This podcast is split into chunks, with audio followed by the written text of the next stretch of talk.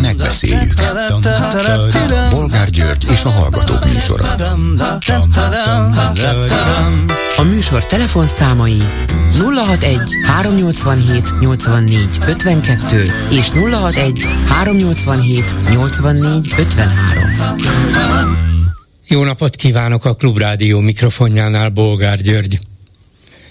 Mai műsorunkban beszéljük meg, hogy jó kis fideszes botrány robbant ki a 18. kerületben, ahol a polgármesterségre pályázó fideszes 5 millió forintot ajánlott egy kutyapárti helyi politikusnak, hogy induljon el a jövő évi választáson, csökkentve ezzel a jelenlegi DK-s polgármester újraválasztási esélyeit. Nem olyan nagy pénz, és látszólag nem is olyan nagy tétre. Ez igaz, de ha ez folyik máshol is, akkor mindjárt más a kutyapárt fekvése, pontosabban le nem fekvése. Lesz ebből nagyobb ügy? Vagy Orbánék ezt is pillanatok alatt elsikálják? Következő témánk, hogy újabb közvéleménykutatás jelzi, most már a sokadik, hogy lassanként fogyatkozik a Fidesz népszerűsége. Az IDEA intézet szerint a párt a teljes népességben már csak 27 százalékon áll. A biztos pártválasztók körében pedig 45 százalékon. Csak emlékeztetésül 2014-ben körülbelül ennyivel győztek. Igaz, akkor is kétharmadot szereztek a parlamentben, tavaly viszont majdnem 54 százalékot, szóval az 54-hez képest a 45 kétségtelenül lecsúszás. Csak éppen közben a demokratikus ellenzék nem nyert rajta semmit. Miért? Mi hiányzik? Vagy ki? Mit szólnak ezen kívül ahhoz, hogy az elszabadult kövér László szerint a svédek gyűlölik a hazájukat, és nem is a hazájukat akarják megvédeni a NATO-ba való belépéssel, hanem csak a politikai elitjük vitte bele őket egy politikai kalandba. De majd az Orbán kormány jól megmenti a svédeket saját maguktól. Mit képzelnek ezek magukról? Mármint nem a svédek.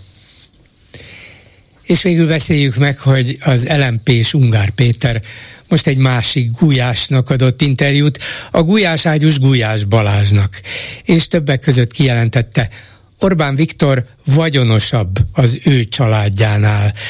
Márpedig ugye régi családi kapcsolat áll fönn Orbán és Schmidt Máriáék, Ungár Péterék között, úgyhogy valamit talán sejthet Ungár Péter.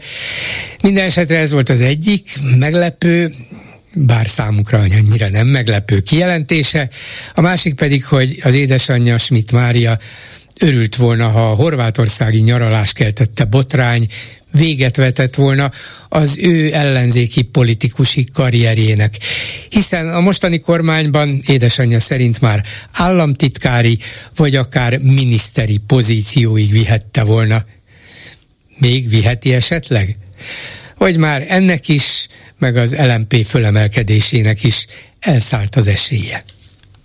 Telefonszámaink még egyszer 387 84 52 és 387 84 53. Háló, jó napot kívánok! Jó napot kívánok! Parancsoljon, Halló. hallgatom! Az LMP sorsával kapcsolatban gondoltam, hogy betelefonálok. Hallgatom, figyelem. Én tagja voltam a legelső, a második, a harmadik és a jelenlegi zöld pártnak is, és vagyok is. A legutolsónak, annak vagyok is. Mert az első három az megszűnt felszámolással, taphiány és egyéb ilyen jogi eljárások következtében megszűnt. Melyik volt és, a negyedik? Hát a mostani az LMP a negyedik. És, a és, a, és az ötödik? Hát igen, ez most nagy kérdés, hogy a, a párbeszéd az most ötödiknek számít-e, vagy hova számít, mert ők is úgy hívják magukat, párbeszéd zöldek, LMP. Magyarország zöld pártja, úgyhogy van egyfajta versenyfutás a zöld címért vagy jelzőért. Igen, és de látszik, hogy a párbeszéd az nagyon erősen navigál a, a Momentum felé, és ez nem új jelenség, hanem ez megvolt már a kezdetektől kezdve. Hát ahogy a Momentum megjelent a színen, úgy megjelent a párbeszéd és a Momentum közötti pár, uh-huh. párbeszéd is. Az LMP pedig Ugyanak... látványosan összetűzött most már nem is egyszer a Momentummal. Nagyon érthető, mert a Momentum az, az egy klasszikus liberális pártnak tekinthető, hiszen még parlamenti hely se volt, és már a liberális pártok, nemzetközi liberális pártokkal kereste a kapcsolatot, és az Európai Parlament liberális frakciójával. Tehát nem a zöldekkel kereste, Igen. és nem, nem a szociáldemokrata ö, pártokkal, tehát még csak a, a skandináv északi zöldek, amelyek inkább ilyen szociáldemokratának tekinthető pártok, még azokkal se keres, kereste a kapcsolatot, hanem a klasszikus definíció szerinti liberális pártokkal kereste a Momentum a kapcsolatot. Úgyhogy ebben a helyzetben ajánlotta fel nyilván a, az együttműködést, a párbeszéd a Momentum részére. Uh-huh. Az LMP az mindig egy differenciáltat szemléletű párt volt már megalakulásától kezdve, és megalakulásától kezdve nagyon érdekes, hogy vidéken mindig erősebb volt, mint a fővárosban.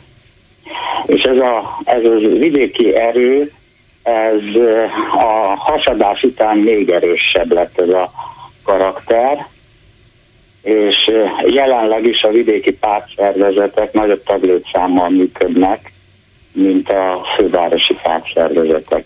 Tehát pedig az embernek az a benyomása, mint hogyha ez egy értelmiségi zöld párt volna. Mitől van nagyobb vonzerejük vidéken? Hát úgy, hogy a, az értelmiség az vidéken is létezik. Igaza van. És, és a vidék számára az értelmiségi lét és a, a környezetünk, a jövőnk iránti felelősségérzet az összetettebben jelenkezik.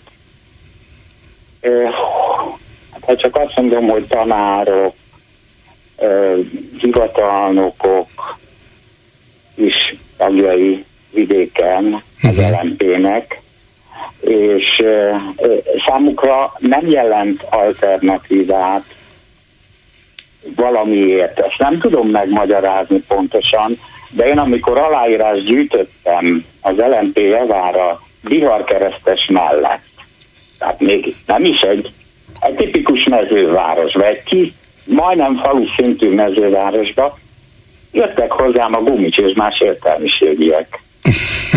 Agrármérnök, vadás, természetvédelmi őr. Tehát van egy társadalmi réteg, amelyik számára a zöld politika fontosabb, értékesebb, mint, mint a klasszikus mm, pártpolitika. Tehát hitelesebbnek érzik, mint ha még akkor is, hogyha egyéniben nem juttat be képviselőt az LMP vidéken, de a töredék szavazatok számukra fontosabbak. Tudják, hogy Bihar keresztesről nem fog bekerülni egyénibe egy országgyűlési képviselő, de azt is tudják, hogy az ő szavazatuk révén lesz egy listahely alak képződik a töredék szavazatokból egy, egy, uh-huh. egy országgyűlési Hát most nem úgy látszik, most nem úgy látszik sem az országgyűlési választásokon, bár azok messze vannak, sem az európaiakon. Az LMP olyan kétszázalék körül jár, és bár lehet, hogy ez a fajta bázis ott vidéken bizonyos fajta bizony, vidéki értelmiségiek körében megmaradt, de úgy látszik ez nem elég számban. Na most persze nem csak a, a vidéki zöldek jelentenek bázist, hanem nyilvánvalóan a városok, a vidéki nagyvárosokban is van bázisunk. Tehát, hogyha azt mondom, hogy az LMP nagy létszámú tüntetést tudott szervezni, és nagy létszámú közmeghallgatásokat tudott uh, uh, kiprovokálni, Akkumulátorgyár ügyben? Akkumulá... Igen. akkumulátorgyár ügyben, akkor az, az látható, hogy a lokálpatrióta gondolkodás, ami a helyi kisközösség védelmébe jelenik meg egy értelmiségi esetében is, azt meg tudjuk szólítani. Vagy volt a választások után az első nagy tüntetés, az a Kossuth tér sarkán, a volt Nagy Imre szobor helyén, ott tartottuk az erdővédelmébe. Uh-huh. Azt hiszem, hogy olyan 6-8 ezer ember volt jelen. Úgyhogy ön nem pessimista ezek szerint, hogy Ungár Péternek is sikerül a felszínen maradnia, és az LMP-nek is? Az, azt hiszem, hogy Ungár Péternek jel, nincs is más választása. Az ő személyisége, a neveltetése az, az nem az anyján múlt hanem az ő szabad választásán. Tehát valamikor, amikor ő elérte azt a 14-15 esztendős kort, akkor neki kialakult egy világnézete, egy világképe, akkor formálódott ki a nemi hovatartozással kapcsolatos álláspontja is, amit azóta már nyilvánosságra is hozott. És ez az út, ez az út semmiképpen nem vezet a Fideszbe Uh-huh. Tehát még hogyha ott ez, esetleg miniszteritást... Még, még, még akkor sem. Igen, szóval még hogyha az édesanyjának igaza lenne is, hogy ott már akár a miniszterség is vihette volna, neki oda nem lesz útja, azt mondja. Nem az, hogy nem, nem kívülről nem, mert a fene tudja, hogy hogy fogadná a, a fideszes közösség.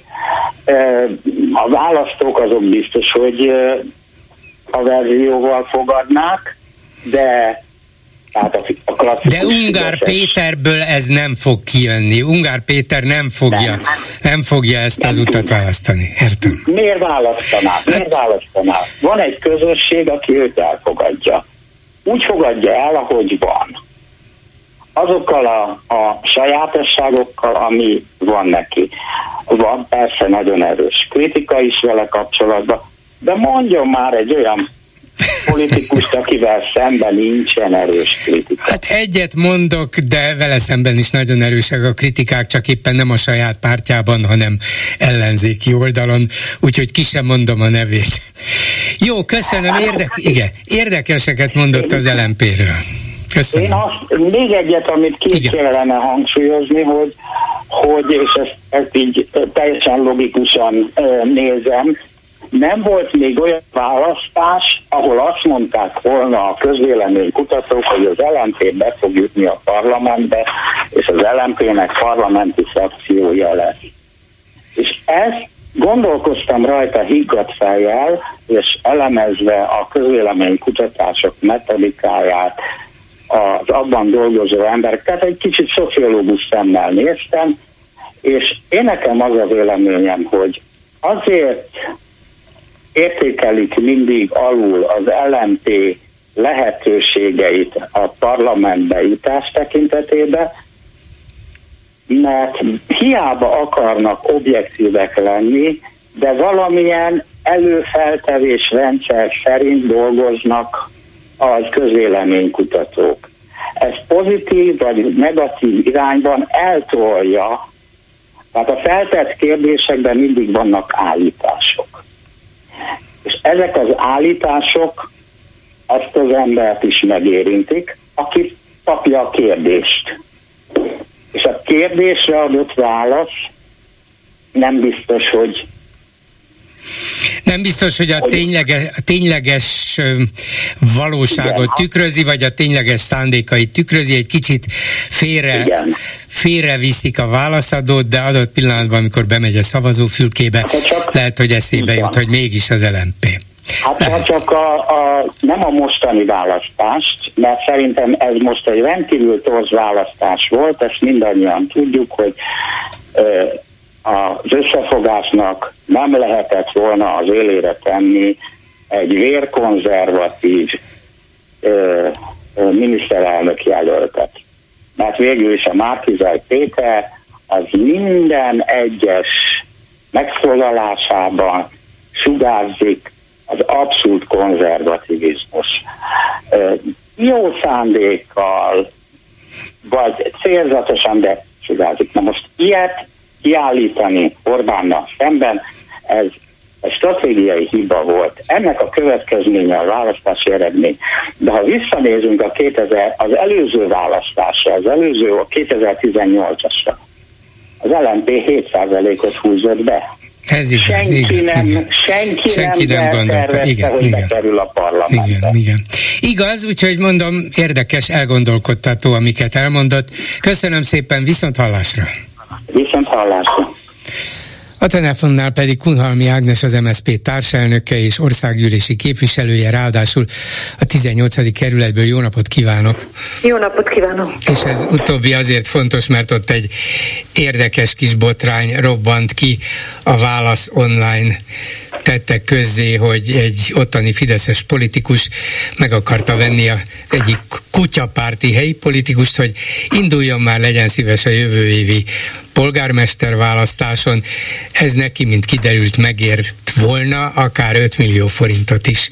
Hát az összegek nem olyan nagyok, 5 millióért lehet, hogy mm, vannak, akik le se hajolnak, biztos, hogy vannak, akik le se hajolnak, de hát az is lehet, hogy a helyi politikában azért 5 millió forint számít. Szóval azt akarta elérni a fideszes illető, hogy ha elindul a kutyapárt, akkor ezzel elvesz szavazatokat a jelenlegi DK-s polgármestertől, és így aztán talán a Fidesz befuthat hátulról. Milyenek az erőviszonyok jelenleg a 18. kerületben? Ön mit tud erről? Hát én azt tudom erről, hogy egyrészt nem lepődtem meg azon, amit a Fideszes csinált, mert hogy szerint ezt csinálják az egész országban. Tehát én sorra kapom a híreket mindenhonnan, hogy az együttműködést és az összefogást, amely a helyi településeken egyébként a 18. kerületben is stabil és kialakult, amely kapcsán 22-ben én is együttműködés színeiben tudtam újrázni, újra meg tudtam verni a Fidesz és megőrizni velük szembe az országgyűlési mandátumomat. Most az a cél, hogy egyébként ez ez a csapat tovább tudjon menni, de a Fidesznek meg az a célja, hogy szétbombázza az együttműködéseket. Tehát most csak azt hiszem, ezen az eset kapcsán bepillantást nyerhetett az ország, hogy valójában nap-nap után egész nap mivel foglalatoskodik a Fidesz. Mindenhol megvan a saját tarifájuk. Tehát, hogy, hogy ez, ezt csinálták mindig, és a 18 kerület volt talán az egyik olyan kerület, ahol mindig is nagyon sok kamupárt volt. Hát ha tetszenek emlékezni, a rádió hallgatók ugye 2014-ben indulhattam először el a 18. kerületben, akkor 56 szavazattal kaptam ki, aztán 18-ban nyerni tudtam, 22-ben most meg tudtam védeni, újra nyerni tudtam, de akkor az az 56 szavazat, hát annyi kamupárt, az összes nemzetközi kutatás és példaként hozta a 18. kerületet és elemzés, hogy akkor indultak ezek a kamupártok, amiket a Fidesz mindenütt fizet, hogy olyan, olyan még a nevemet is, tehát Ágnesnek hívták az egyik jelöltet, volt összefogáspártól, elkezdve mindenféle, és sírva jöttek az idősebb hölgyek a Lőrinc piacon, amikor látták, hogy ezen múlhat a kétharmad 14-ben, és hogy csak 56 szavazat, hogy ők rájöttek, hogy nem is támadták a voksukat, hanem rossz helyre tették az X-et. Tehát uh-huh. Olyan tragédiákat éltünk meg a választás után, és megtanulhatta az egész ország, és most is arról beszélek mindenhol, hogy nagyon figyeljenek oda a választók, akik a Fidesz le akarják váltani, hogy hova teszik az X-et. De hát közben azért a kétfarkú kutyapárt a saját jogán is elkezdett erősödni. Nem egyszerűen csak arról van szó, hogy a Fidesz megpróbálja lefizetni egyik vagy másik politikust közülük, valószínűleg másokat is, de főleg, hogyha erre vannak utaló jelek, ahogy mondjam, sok más helyen. De a kétfarkú kutyapárt erősödik a felmérések szerint, valószínűleg kifejezi ez az Orbánnal elégedetlen választóknak a bizonytalanságát, hogy valamiért nem tetszik nekik az ellenzék, nem elég markáns, vagy nem találják azt a pártot, ami nekik megfelel, vagy hiányolják a szoros együttműködést, nem tudjuk, de van valaki, aki valamilyen másfajta stratégiával, más stílussal, szinte az egész politikai rendszerre nemet mondva azt mondja, hogy figyeljetek, én újszerű vagyok, új vagyok, tudom, hogy mit kell csinálni, ha kell, akkor aszfaltozok, kátyút fogok betömni, és ez sokaknak kezd szimpatikus lenni, úgyhogy akár jövő júniusban, amikor lesz az önkormányzati választás, az emberek mindenféle fizetség nélkül azt mondják, hogy hát ott van ez a kutyapártos, lehet, hogy nem fog nyerni, de szavazzunk rá, mutassuk meg. Mekkora gondot okozhat ez az ellenzéknek? Én azt tapasztaltam a 18. kerületben, beszélve kutyapárti szavazókkal, akik egy-egy fórumra, vagy fórumomra eljöttek, hogy egészen magas iskolázottságúak, képzettek, összefüggésekben látják a világot. Az ő protest szavazatuk adott esetben, hogy kutyapártiak és támogatják, az a politikai elittel szembeni megnyilvánulás. Nyilván nem fideszesek, de hogy, de hogy, de hogy nincs olyan, hogy ellenzék. Tehát vannak ellenzéki pártok. Pontosan arról beszél az MSZP, és én, én mint az MSZP elnöke, hogy jó lenne, ha lenne olyan, hogy ellenzék, amelyhez egyesíteni kéne a hazai baloldalt, közös listán kéne indulni az EP választáson. Hallották már a rádióhallgatók, hogy mit gondolok erről, de visszatérve a kutyákra, sokan jöttek oda a választások után gratulálni, több család is, hogy ők kutyapárti szavazók, de amúgy a végén, a végén engem támogattak, mert én voltam a jelölt, és hogy ha szeretnek, ha nem, most nem ez a kérdés, hanem Orbánnal szemben győzni kellett. És ez volt a fontos, tehát ezt felmérik a szavazók egyébként. Nyilván vannak ott is olyan kutyapárti szavazók, akik nem, és akkor inkább pártként tekintenek le, és sehol nem szavaznak, azok lehet, hogy el sem mennének szavazni, most akkor leadják a kutyákra, ha indulnak. Egyáltalán egy-egy körzetben kutyák a szavazatukat, de alapvetően aki Orbánnal szemben akar indulni, ott egy jelölt lesz, annak muszáj megkeresni a legerősebb, legnagyobb jelöltet, és ugye, mint tudjuk, ebben a rendszerben, amely egy antidemokratikus rendszer, csak együtt tudunk bármilyen erőt is egyáltalán fölmutatni.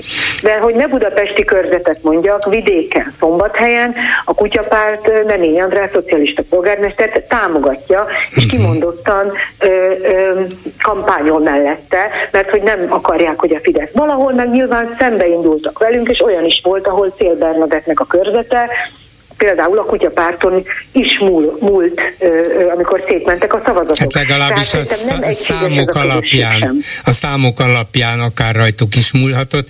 Aztán, hogy az egyes szavazó éppen igen. hogy döntött volna, azt nem tudjuk. Mondott igen, egy, igen, nem először mondja, de most is megismételte, és azért konkrétabban is meg kell kérdeznem. Azt mondja, hogy egyesíteni kellene a baloldalt. Igen, sok ok van, és sok jel mutatja azt, hogy, hogy nem sikerül a DK-nak sem kitörnie abból a pozícióból, amit megszerzett magának az ellenzéken belül, de nem tud igazán növekedni. Tehát egyesíteni kellene, úgy talán több reményt fűznének hozzá a szavazók. De hogy képzeli ezt el? Akár úgy, hogy MSP, DK, párbeszéd, ki tudja még kicsoda, mint párt egyesül? Nézze, a, elsősorban én arról beszélek, hogy most mi a teendő. Nem kell irányos dolgokat kergetni, és nem is olyan nagyon-nagyon bonyolult az, amiről én is és a pártom is beszél. Uh, akkor tudunk fellépni a fidesz szemben, ha valamilyen módon együttműködünk. Ugye ez fix? Sokan kárhoztatják az e- együttműködést, de 22-ben az előző úr egyébként egy rendkívül okos ember. Nem tudom, hogy kicsoda egy, egy polgár. Én se tudom, ilyen betelefonáló, igen, azt mondja, hogy LMP szavazó. dolgokat igen. mondott, és arra is felhívta a figyelmet, hogy bármilyen legyen a választóknak a véleménye az LMP-ről, az LMP szavazókra szükség van a nagyvárosokban, Budapesten is, ahhoz, hogy például a Fidesz ne jöhessen vissza a fővárosban. Szükség van Miskolcon, Szolnokon, Szegeden, Szombathelyen, mindenhol arra a rétegre. Lehet az, hogy két százalék, de az már 160 ezer ember. Az már 160 ezer olyan ember, aki iszonyatosan kell a a fidesz szemben. Kettő, a demokratikus koalíció jelenleg az ellenzék legnagyobb pártja. A felelősség is óriási. Én emlékszem rá, amikor ők még nem voltak ekkorák, és ők akarták az összefogást nagyon, és, és, és színpad előtt kiabálták, hozzáteszem helyesen, hogy együtt kell működni. És most valami miatt ők ezt nem szeretnék. Nem minősítek senkit, én csak azt mondom, hogy egy dolgot nem próbált még ki az ellenzék, mégpedig azt, hogy két választás közötti szóba álljunk egymással. Két országgyűlési választás között elkezdjünk bizonyos kérdésekben együtt menni. Ez nem azt jelenti, hogy megszűnik a DK, vagy az MSZP, vagy bármelyik pártnak az önálló szuverenitása de valamilyen módon ezt a rendszert kell figyelembe vennünk, mert nem egy demokráciában, egy szabad demokráciában vagyunk, ahol az ellenzék versenyezhet egymással.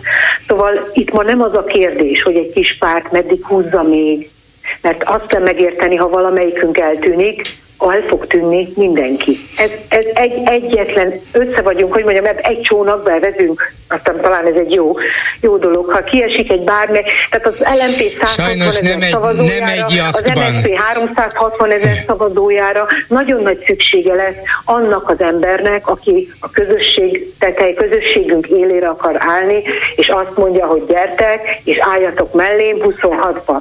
Bármelyikünk legyen az, bárki legyen az. Én biztos, hogy támogatni fogom, de csak akkor lehet, hogyha, e, hogyha valamilyen módon kiegyezésre, a demokrácia kiegyezések sorozata, ugye? Amikor tekintettel vagyunk másokra. Az Orbáni rendszer nincs tekintettel senkire, csak önmagára. Hogyha demokráciát, ha nyugatos Magyarországot, a polgárságot akarunk újra elkezdeni építeni Magyarországon, akkor az erkölcsileg, politikailag, filozófiailag is egy másik típusú hozzáállás kell, hogy aztán mi lesz, bolgár úr, később, öt év múlva, négy év múlva, három év múlva, vagy tíz év múlva a magyar belpolitikában hány és milyen párt lesz, az, az, az egy másodlagos kérdés, de egy biztos, hogy ma most mi vagyunk itt. Nekünk kell leülnünk és megbeszélnünk és a szavazóinkkal és ez, egymással. És ez teljesen reménytelennek látszik, hát tényleg nincs már messze az a jövő évi választás, és kezdődik mindjárt a parlamenti ülésszak, hát legalább napi dolgokat is kellene egyeztetni, de az emberben az vetődik föl, és az újságíró is, bár figyeli a politikai életet nyilván távolabbról, mint önök, akik benne vannak. Szóval azt tűnik fel, hogy hát az ellenzék egymással veszekszik, és akár veszekszik, akár nem, senki nem kerül ki belőle győztesen, még a DK sem. Valószínűleg sokan nem szeretik a DK-t, de elismerik, hogy ez a legnagyobb ellenzéki párt, ám legyen győzzön ő, legyen 16-18 százalékos pártból 25, 26, 30, és akkor volna remény. De nem lesz. Valamiért a dolgok teljesen befagytak, a változások leálltak, még ha belülről próbálják is ezeket erőltetni. Nem értik meg ezt a politikai szereplők az ellenzéki oldalon? De nagyon nehéz kérdést tett fel. Nyilván ugye azt teszi fel, amit ilyenkor az összes rádió hallgató, aki most minket, kettőnket hallgat. Egyrészt azt tudom mondani, hogy én soha nem fogom feladni a reményt. Tehát én még mindig látok reményt arra, hogy, hogy más irányt vegyenek a dolgok, mert valóban, ahogy tetszett mondani, közösen pariba vagyunk a Fidesz-tel. Hát a kutatások is azt mutatják, ez a mai egyik téma, hogy bizony csökken a Fidesz, csökken a Fidesz, de nem, reali, nem, re, nem tud realizálódni az ellenzéki oldalon, mert nincs olyan, hogy ellenzék, csak pártok vannak, és ez, ez miatt is egyébként nem tud egy alternatíva megképződni, hogy ilyen csúnya magyarsággal fogalmazzak. Szóval én látok reményt, és, és én azt gondolom, hogy ez nem szerelem kérdése, meg szeretet kérdése. Hozzáteszem, én senkit nem utálok a mi oldalunkon. Hát ő, ne haragudjon, nem tud olyan ellenzéki politikust mondani, akit, akit a nap végén ne tartanék partnernek a fidesz szembe. Hát én úgy, ha valakit utálok, hát az a Fidesz, már bocsánat, ez se dévig politikustól mondani, de nekem mindig a DK lesz a partnerem, meg a momentumosokat győzködöm, meg az ellentéseket győzködöm, és mindig, mindig azok, akik, akikkel hasonlóan gondolkodunk. Az, hogy most én az, az egyik azt mondja, hogy nyugatos Magyarország, én meg azt mondom, hogy jó lenne, hogyha az ózdiak inkább szombathely szintjét elérnék, és nem Berlinét. Na most érti, oké, okay. ez köztünk talán egy vita, de alapvetően ugyanazt gondoljuk demokráciáról, jogállamról, szabad sajtóról, egy szociális államról. Hát egy csomó mindent össze tudunk rakni, meg össze is raktunk. Az, hogy 22-ben, és itt is csodálatosan jól fogalmazott az úr, aki az előbb telefonált, stratégiailag rossz döntés hoztunk együtt, mert ugye az előválasztásban benne voltak a szavazók is, az is, aki elment, az is, aki otthon maradt, mert az elsőbe elment, a másodikban már nem is hagyta, hogy ez így legyen, de az nem azt jelenti, hogy nem kell továbbra is szóba állnunk egymással, és kialakítanunk az együttműködés új formáit, és mondjuk jobban csinálni. Jobban csinálni, ugyanazt nem lesz más választásunk, vagy mindannyian az ellenzék megy a levesbe, de biztos, amíg engem hallanak, nem fogom engedni, és tudom, hogy vannak partnereim, egyébként minden pártban vannak partnereim ehhez. Remélem, hogy lesznek is. Köszönöm szépen Kunhalmi Ágnesnek, az MSZP társelnökének. Viszont hallásra! Köszönöm az érdeklődést, viszont hallásra! Háló, jó napot kívánok! Jó napot kívánok, üdvözlöm, Volgár úr! Nagyon röviden, mert megkaptam a jelzés, hogy igyekezzem összefogottan elmondani ebből a kutyai párt és Fidesz Mondja. problémával kapcsolatban. Hát azért nekem eszembe jut a világértás klasszikus mondata, hogy az a gyanús, ami nem gyanús. Ugyanis megvan az esély arra, hogy a kutyapártot így gyanúba is lehet keverni, nem ebben a konkrét esettel, hanem úgy általában, ahol indul, ugye probléma volt, uh-huh. a Unhalmi Ágnes is beszélt róla, hogy a hogy vannak máshol is hasonló próbálkozások, erre gondol? Nem arra, hanem hogy amikor a Szél Bernadettet... Ja, igen, igen, igen, hogy, hogy ott és volt hogy ott ráindultak, igen. Hát nyilván minden párt megpróbál valamilyen pozíciót szerezni, ezt én természetesnek gondolom, a vetélkedést. Csak hát van, amikor ha átgondolja az ember, hogy hol csinál hasznot, hol okoz kárt, akkor lehet, hogy a visszavonulás, illetve a nem indulás lenne a célszerű. Hát erről a Fidesz módszerről hát egyelőre csak ezt lehet hallani, de azért a maffia államban elég szépen le van írva a Magyar Bálint által írt könyvbe, meg a társaival együtt írt könyvben, hogy hogy működik ez a rendszer. Igen. Mondja a, tovább, nyugodtan. Jó, csak azt hittem bolgárul is szeretne valamit mondani fölmerült sokszor már, hogy a, én legalábbis így fogalmazom meg magamnak a kreatív ötletek hiánya az ellenzék részéről. A Fidesznél rendkívül kreatív emberek dolgoznak, én úgy gondolom. Még művészek is vannak, ugye, mert képesek átrajzolni a választó kerületeket a maguk oldalára, úgyhogy ez az egyik, ami nagyon nyilvánvaló, hogy tényleg hiányzik a, a kreatív gondolat az ellenzéki oldalon. Én azt nem mondanám, amit a Kunhalni Ágnes mondott, hogy baloldal, mert hát nem biztos, hogy mindenki szívesen veszi, ha azt mondják rá, hogy ő a baloldal. Én ellenzéket fogalmaznék meg. Jó, abból nem, abban nem értem bele például a mi hazánkat, meg, uh, hát maradjunk a demokratikus ellenzéknél, és akkor a igen, mi hazánk igen, ebből kimaradhat. Nyugodtan. Igen. igen. Hát ebben kapcsolatban röviden ezt szerettem volna, és még a ebből a Kövér László által a svédek felé tett megjegyzésével kapcsolatban.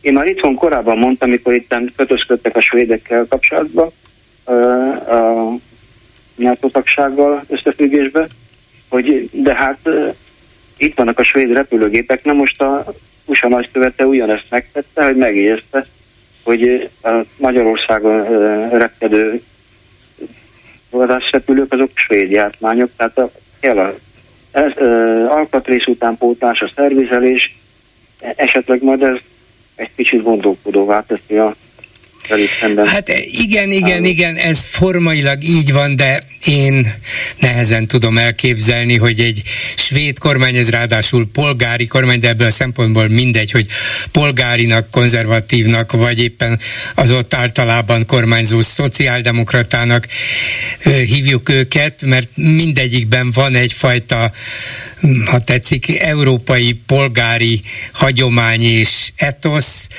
és, és nem fogják azt mondani, ha egyszer az a szerződés Magyarország és Svédország között, hogy grippeneket vettetek, és a szerződésnek megfelelően szükségetek van alkatrészre, egyebekre, mi megadjuk a támogatást, hát ez egy más dolog, ez egy üzleti kérdés, van politikai oldala is, hogyna meg, meg biztonsági, de hát nem fogjuk ebbe belevinni ezt a NATO csatlakozást, NATO jóváhagyás kérdését.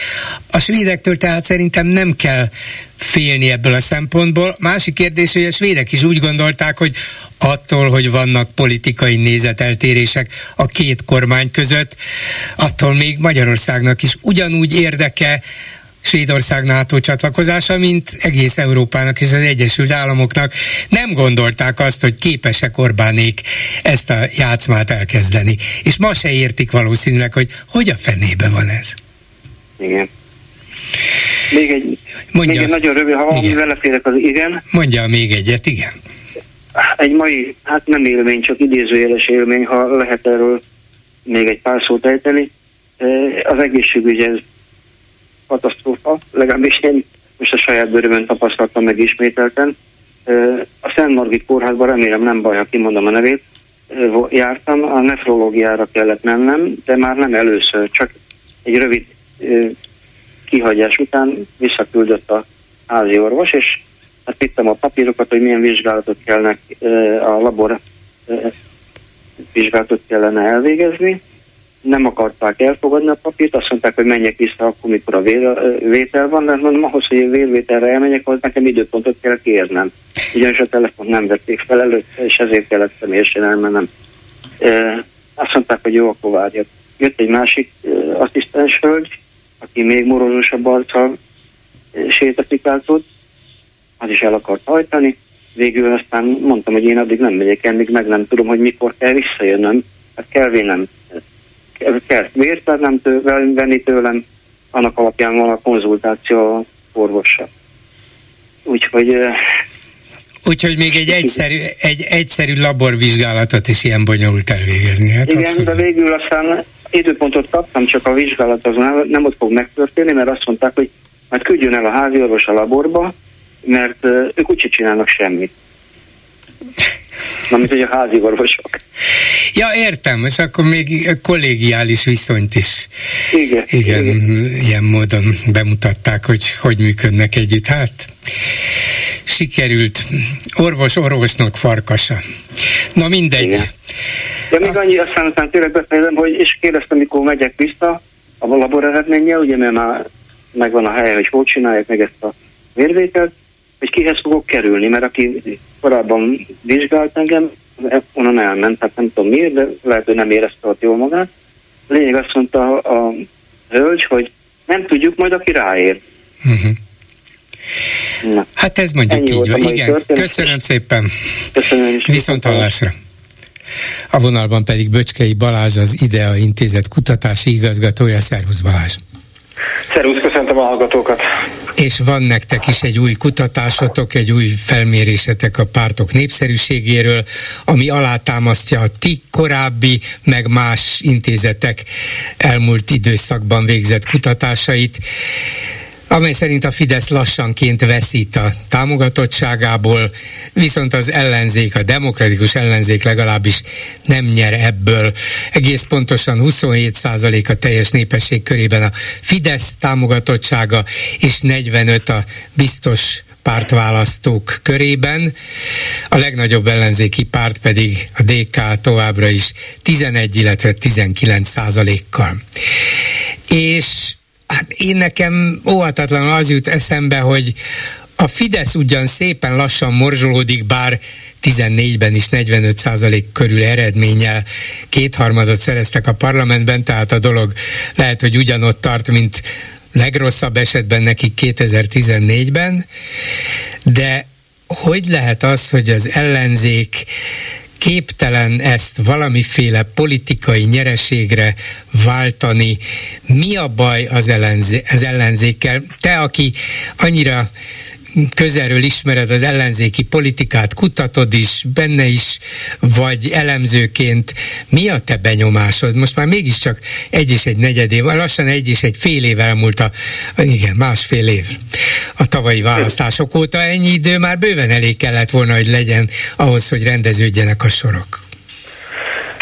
Egyrészt hálás helyzetben vagyok, hiszen mi lettünk az az intézet, akinek folyamatosan van publikált adata a pártpreferenciákra vonatkozólag, ezért felvetésednek megfelelően trendekről tudok beszámolni, illetve a trendek tükrében érdemes beszélni az adatokról. Először is, ahogy ezt hangsúlyoztuk is a közleményünkben, 2022 nyarán történt meg az a jelentős visszaesése a kormányzó pártnak, amelyet követően beállt a támogatottsága a teljes népesség tekintetében egy 30%-ra, és onnan van most valóban egy további, már az előző hónapban is látszott, ma is ebben a pillanatban és ezen a szinten realizálódó ö, visszaesés, illetve a biztos szavazó pártválasztók tekintetében is most már messze vagyunk az 50%-tól, tehát ott is 45%-os támogatottsága van, ami jelentős támogatottság.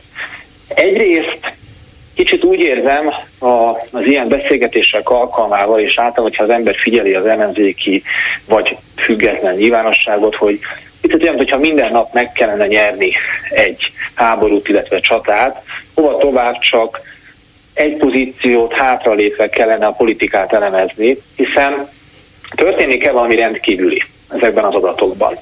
Ha a politika normális működését nézzük, akkor semmi rendkívüli nem történik, hiszen a kormányzati ciklust megelőz első időszakában kormányok nem jelentételen részre, különösen egy háborús környezetben bejelent olyan intézkedéseket, aminek jelentős társadalmi költsége van, és ezek a támogatottságok való visszaesésben realizálódik. Ha csak Németországra tekintünk, akkor azt látjuk, hogy a kormányzó szociáldemokraták a harmadik legnépszerűbb pártnak számítanak Németországba, tehát ez nem független nyilvánvalóan a gazdaság és társadalompolitikai trendektől. Tehát magyarán nem egy Fidesz valóságban vagyunk, hanem a politika normális üzemmódjával. A második állítás, hogy kell-e azonnal ezeknek a csökkenéseknek látszódniuk az ellenzéki pártok esetében. Itt nyilvánvalóan ez már nem a normális helyzet, hiszen Németországban is látszik, hogy tudott növekedni a kereszténydemokraták, sőt, ott a radikális jobboldal is kihívás lett ismételten a politikai rendszer nem is, ki, nem is kicsit, hanem nagyon, és Ausztriában is a szélső jobboldali szabadságpárt vezet. Más a helyzet, Igen. hiszen itt nem egy, hiszen ott nem olyan kormányok vannak, amelyek korábban már egymás követően sokszor jelentős felhatalmazást kaptak, továbbá kezeltek már válságokat, azaz még a saját szavazóik tekintve is, bár van elbizonytalanodás, ez mutatkozik is az adatokban, de feltételezhetően lehet még bizodalom arra, hogyha már ez a kormány kezelt háromszor egy válságot a számára szavazóinak tetsző módon, akkor negyedszerre is erre képes lesz, de ettől függetlenül a szavazói, különösen a lazább elköteleződésűek el tudnak pártolni, bizonytalanná tudnak válni. És miután a mi politikai környezetünk az mégiscsak az, hogy nem váltó gazdaság van, hanem bizonyos tekintetben beárazott ellenzékiség van, ezért az lenne elsőre a meglepő, azt, kellene, nehez, azt lehetne nehezebben magyarázni, hogy miért találnak a bizonytalan szavazók automatikusan pártot abban az ellenzéki étlapon, amely számos tekintetben nem tudja felmutatni azt a politikai munkát, ami alapján ajánlattal tudjon élni. Na jó, akkor, akkor megkérdezem azt, hogy miért nem tudja felmutatni, ahogy te mondod, azt a politikai munkát? Hát mi hiányzik az ajánlatból? Valószínűleg a képességekkel van itt a gond, hiszen nem egyformán jellemző az, amiről beszélünk. Nincs olyan, hogy az ellenzék. Pártok vannak. A demokratikus koalíciónak a támogatottsága szintén visszaesett a választásokat megelőzően. Emlékeim szerint az, ami most 19-20, akkor az ott 12 volt április harmadikát követően. Ez a párt visszanövekedett arra a szintre, ahol egyébként már volt a választásokat megelőzően. Tehát mondhatnánk, hogy ez a párt a maga relációjában, a maga feladatkörét azt ellátja. Épp a minap olvashattuk, hogy 1500 vagy 2500 új taggal bővült, valamelyest intézményesült az árnyék kormánynak a működése. Létező értelmezhető szervezetről beszélünk. Hát Tehát igen, csak közben, közben ugye lemorzsolódott. Igen, csak közben lemorzsolódott az MSP, meg a párbeszéd, De az LMP. Hát én értem, hogy ez nem a DK hibája, persze. Csak, csak ugye az ember azt várná, hogy miután ennyire kikapott az ellenzék a tavalyi választáson, a mostani, most már egy lassan egy éves csalódás, általános csalódás nyomán az Orbán szavazók egy része is azt mondja, hogy hát mégse hozta azt a miniszterelnök, amit vártunk. Úgyhogy de, megyünk az ellenzékhez. Szerintem ezt a mérsékelt jobboldaliság, meg anti-Orbánista, Orbán szavazó típusú dolgokat, egyszer ezt a gumicsontot már lerág, lerágatták a nyilvánossága Márkizaj Péterő, tehát választás szociológiailag és politikai szociológiai értelemben ezek a szavazók így nem léteznek. Visszamenve azonban a pártokra, a további, a többi párt, leszámítva egyébként a mi hazánkot, amely egyébként csendben végzi ugyanezt az organizációs munkát, a többi párt, ahol itt alapvetően a probléma, akik minden várakozásról hoz képest alul teljesítenek. Négy párt van tartósan a parlamenti küszöb alatt, és a párbeszéd, az LMP, a Jobbik, illetve az MSP, hogy egyszer Magyarországon önjogát parlamenti mandátumhoz jut, az a világ egyik legnagyobb csodája lesz, mert mind politika történetileg, mind választás szociológilag ennek nincsenek meg az előfeltevései. Ellenben ezek a pártok frakciójuk, létezésük okán még továbbra is gerjesztik azt az ellenzéki zajt, amely valójában egyértelműsíthetné, amelynek hiányában egyértelmű lenne a választópolgár számára, hogy mi az ellenzéki ajánlat, mi az ellenzéki állítás. Ki ebben a történetben a domináns szereplő.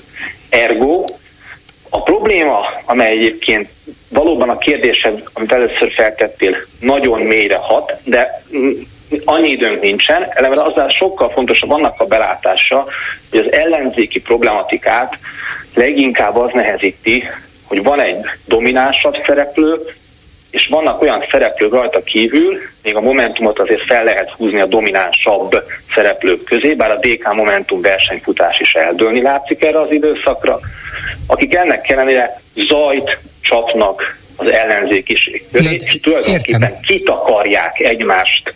Jó, de, de értelek. digitálisan, akár offline. Jó, de tegyük föl, hogy az MSP, a párbeszéd, az LMP, a Jobbik azt mondja, hogy jó, belátom, hogy nem jutok föl egyedül az 5 ig egy-két százalékos párt vagyok, levonom a tanulságot, megszűnök, kérem a szavazóimat, hogy támogassák a DK-t, és akkor ez megtörténne? Szerintem ilyen, ez életszerűtlen elvárás egyrésztről, mert a választók maguk majd elrendezik. Éppen az európai parlamenti választás alkalmával ki fog derülni az, hogy bizonyos tekintetben már most is tudunk, hogy mely pártok nem lesznek rajta szavazólapon 2026-ban. Ha rajta lesznek, ha rajta lesznek, akkor jó esélye ugyanezt a beszélgetést fogjuk lefolytatni 2030-ig. Tehát valójában akkor, akkor fog katalizálódni ez az oldal, hogyha tömbösödő egyértelmű jobb oldala szemben egy egyértelmű ellenzéki tömb hát ez jelentős, az, hát... értelmezhető szereplőkkel és áll ez, elő. Ezt nem ezt lehet, a, nem lehet a politikusoknak, ezt nem lehet a politikusoknak megteremteniük, ezt a tömbösödést? Várnak a szavazókra, hogy tolódjon el egy kicsit még inkább, és még inkább az erőviszony? Szerintem ezek a politikusoktól ezt elvárni, hogy is mondjam, hogy a saját önérdeküket felülírva, értsd ez alatt a parlamenti helyeket és mindent, ami egy parlamenti helyjel jár, jogosi, jogosultság, meg jogosítvány is mondhatnám, de az mégsem, azt illúzió lenne, hogy feladják ezt a dolgot, és nem is tőlük kell válni. A mhm. választóknak kell egyértelműségeket teremteni ezen a politikai téren, amit a közélkutatásokban már most is elrendezik, elrendeznek, de valójában a politikának mégiscsak az a lényege, hogy a felhatalmazás, az aktus az egyértelmű legyen. Értem. Tehát a helyzet az az, Igen.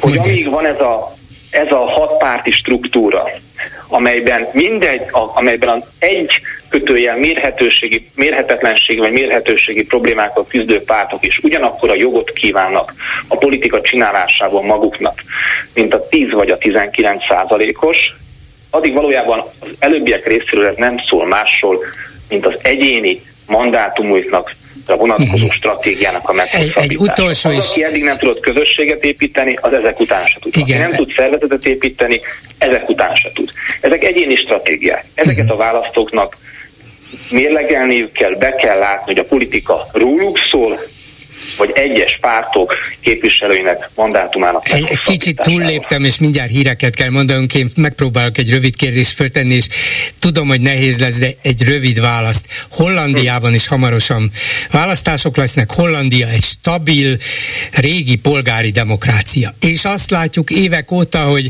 szinte minden évben föltűnik egy teljesen új párt, és hatalmas támogatottságra tesz szert.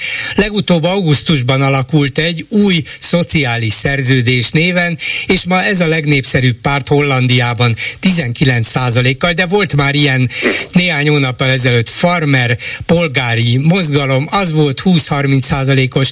Mi a fene van ott, amitől ilyen mozgalmas az élet, a politikai élet Hollandiában, és miért nem mozdul nálunk? Talán azért, anélkül, hogy, hogy nagyon hasonlóságot tennénk, mert nagyon más a történet, és nagyon más a kontextus, de azt hiszem, hogy azokat a pártformációkra, akire utalsz, azoknak olyan politikusaik vannak, akik képesek maguk mellett közösségét teremteni. A politika az egy közösségteremtés.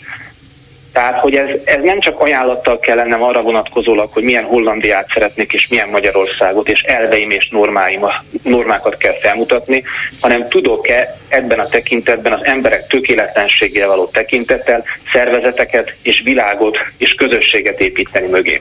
Valószínű ezek a politikusoknak itt van akkor az alkalmassági különbségük, hogy ezt tudják, hogy a politika a közösségről, és nem róluk szól.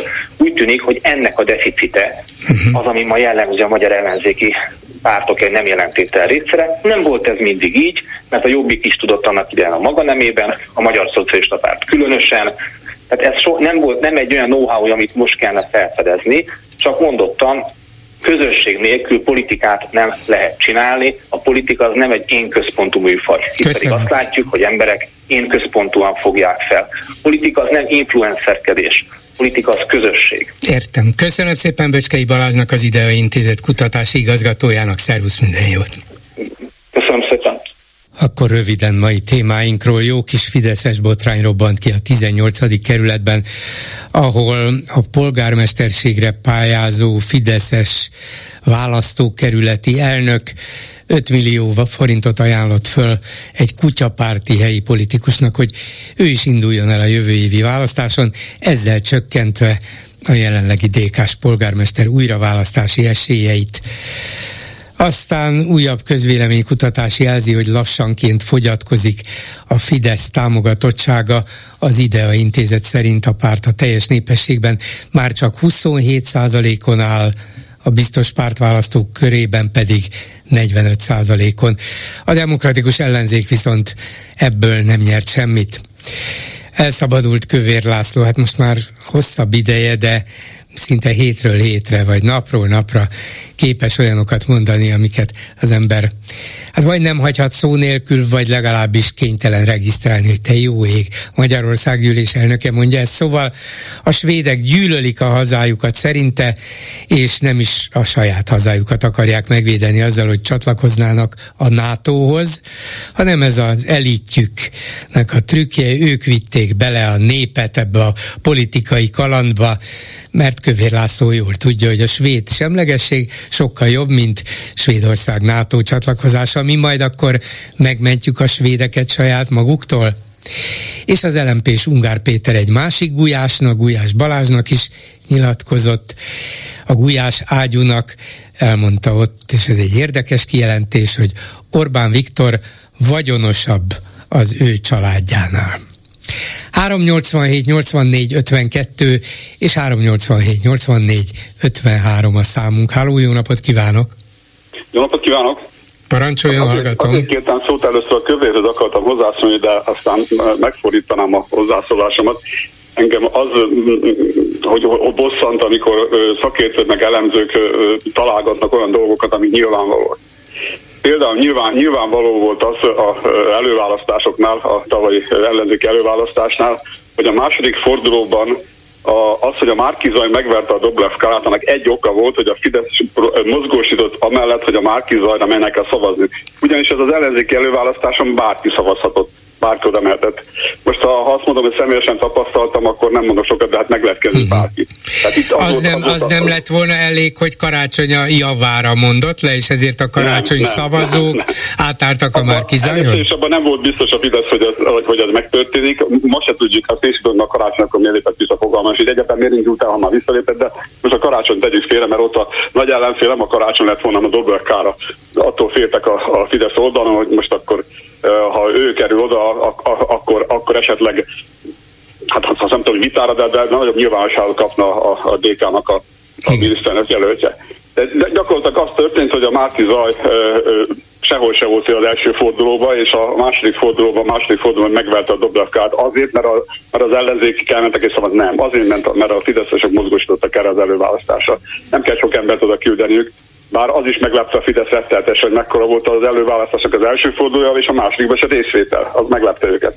Mert nem gondoltak, hogy, hogy ez ennyire, ennyire érdekes lesz az ellenzék számára, hogy ennyi ember elmegy egy Igen. ilyen szavazásra. Rossz idő is volt, ott áztak, fáztak a második forduló előtt is a szavazók, és ott álltak sorba, én itt, itt Óbudáról beszélek, hosszú, hosszú órákig, órát álltak sorba az esőben az emberek, hogy... És mi az ön személyes bizonyítéka arra, hogy fideszesek is odaálltak, és már kizajra szavaztak? Számtalan emberrel beszéltem, személyesen. Személyesen. Mármint aki ha, ott állt sorban. akkor szívesen be is jelentkeznék önhöz hmm. tanulnak, de most így, így Na nem, hát csak, hogy milyen, milyen emberekkel, ismerőseivel, barátaival. Ismerő, akik, barátom, igen, igen, igen. Akik igen. fideszesek, és mégis beálltak így ebbe van, az előválasztásba. Azért, hogy, azért, hogy a Dobrev kárát lenyomhassák, és ezt a Márkizajt tegyék oda. Uh-huh. Aki, aki Márkizajról én is azt hittem, hogy ez Amerikában is ért, hogy ezt valahol felkészítették, tényleg ezt az embert ott valahogy felkészítették erre az egészen, meg én személyesen egy előadását hallottam korábban egy, egy választás kampányban, egy értelmes, magas, jóvágású fiatalemberek tartottak, tehát azt hittem, hogy ez tényleg ott valahol kapott valami felkészítést, de az meggyőződésem most majd nem, nem kapott semmit se, hanem egyszerűen már, már akkor, akkor tisztán voltak, hogy mivel akarják kompromittálni majd őt Uh-huh. Sok, minden, sok mindent elhatároztak, hogy hogyan fogják őt tasra tenni. De a, a Dobrev Klárától tartottak, de sok mindentől tartottak, hogy 2022-ben, már többször beszéltem nem is a rádióban, de itt tény, a másik tény, a Türmer Gyuláréknak, a mi hazánknak gyűjtöttek kopogtató cédulát a fideszesek.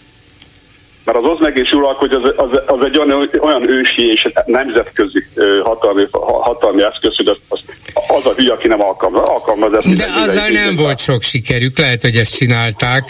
Sok másnak hát is állítólag gyűjtöttek. Azért a mi hazánkat bevinni a parlamentbe, azt ő se gondolta, mert senki nem gondolta volna a 2022 hogy mi hazánk bemegy 5% a parlamentbe, azt senki nem gondolta volna. Igen, senki. igen. Azt, e, azt a biciklit lehet, hogy a Fidesz túltolta. A, és most látszik egy kicsit ott túltoltam, mert azt is akartam mondani, hogy, hogy erősödtek a szélsővő pártok, mint a Németországban, vagy az AT, Magyarországon is erősödött. És valószínűleg erősödni is fognak. Most ugye megpróbálják Orbánék ezt a szélsőjobbot úgy megállítani, hogy ők még tovább tolódnak Pontosan, a szélsőjobb felé. Itt, itt, itt, itt jön képbe a kövér lászlom, itt jön képbe, képbe az a, az a megmagyarázhatatlan ukrán gyűlölet, ami, amit ők szítanak.